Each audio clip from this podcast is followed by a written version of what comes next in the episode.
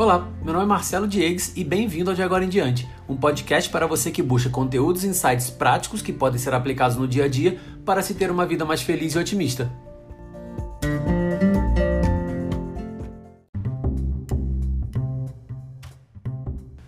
Amigos ouvintes, trago verdades. Nem tudo que você fizer vai dar certo, ok? E cara, você precisa entender que isso é incrivelmente normal. Eu sei que parece pessimista, mas escuta até o final que você vai entender. Afinal, por que, que ficamos tão chateados quando uma coisa não dá certo? Isso acontece porque somos educados desde a tenra infância de que a vida é binária: certo e fracasso, vencer e fracasso, crescer e fracasso. Então nós crescemos com uma mania horrível aprendida precocemente de que se uma coisa não deu certo, cara, você fracassou. Nos cobramos demais, olhamos para o lado demais e nos comparamos demais. Isso acaba se tornando um veneno, pois o sucesso do outro é a nossa derrota. Se alguém conseguiu um cargo em uma grande empresa aos 25 anos e você não, ele venceu, você fracassou, ficou para trás.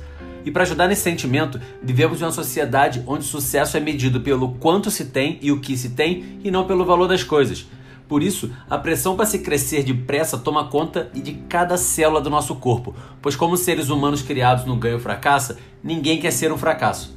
Mas o que ninguém te fala é que a vida é uma maratona de, em condições normais, 76 anos, que é a média expectativa de um brasileiro. Só que nós encaramos a vida como um sprint, tendo que alcançar o sucesso antes dos 35 anos, senão fracassou.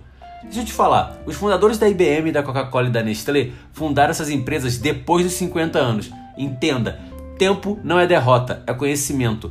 Não estou falando que você não deve se esforçar, estou falando que você tentar uma coisa e se ela não der certo, não se puna ou martirize. Não deu certo? Cara, agarra o leme da sua vida e muda a direção. Rápido. A partir de agora, troque erro por aprendizado. Eu não errei, eu aprendi. Ok? Muitos desses pensamentos estão ligados a não querer ficar para trás. Mas aí eu te pergunto e agora eu quero que você preste muita atenção, porque é aqui o segredo para virar essa chave de pensamento. Ficar para trás de quem? A vida não é uma competição contra ninguém, cara. A vida não é sobre quem é mais rico, quem é mais inteligente, quem tem o cargo mais pomposo. Ganha no jogo da vida quem vive mais feliz, contente com o que faz e com o que se tem. Essa ideia de que o mundo é uma competição é o que traz tanta frustração e depressão para as pessoas, pois elas fazem coisas que não queriam ou não estão preparadas. Ah, fulano casou. Ele deu outro passo na vida e eu não posso ficar para trás, cara. Eu preciso casar também. Cara, Cada um tem uma vida única, cada um tem seu tempo para as coisas, cada um tem uma aptidão. Pare de olhar a grama do vizinho, olha para sua grama, é nela que você vai ver sua vida.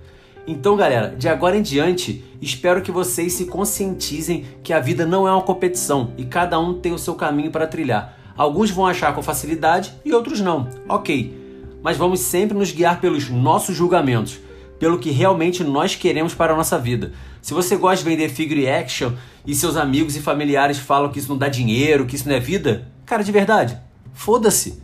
A vida é sua e só você sabe o que te dá prazer e felicidade.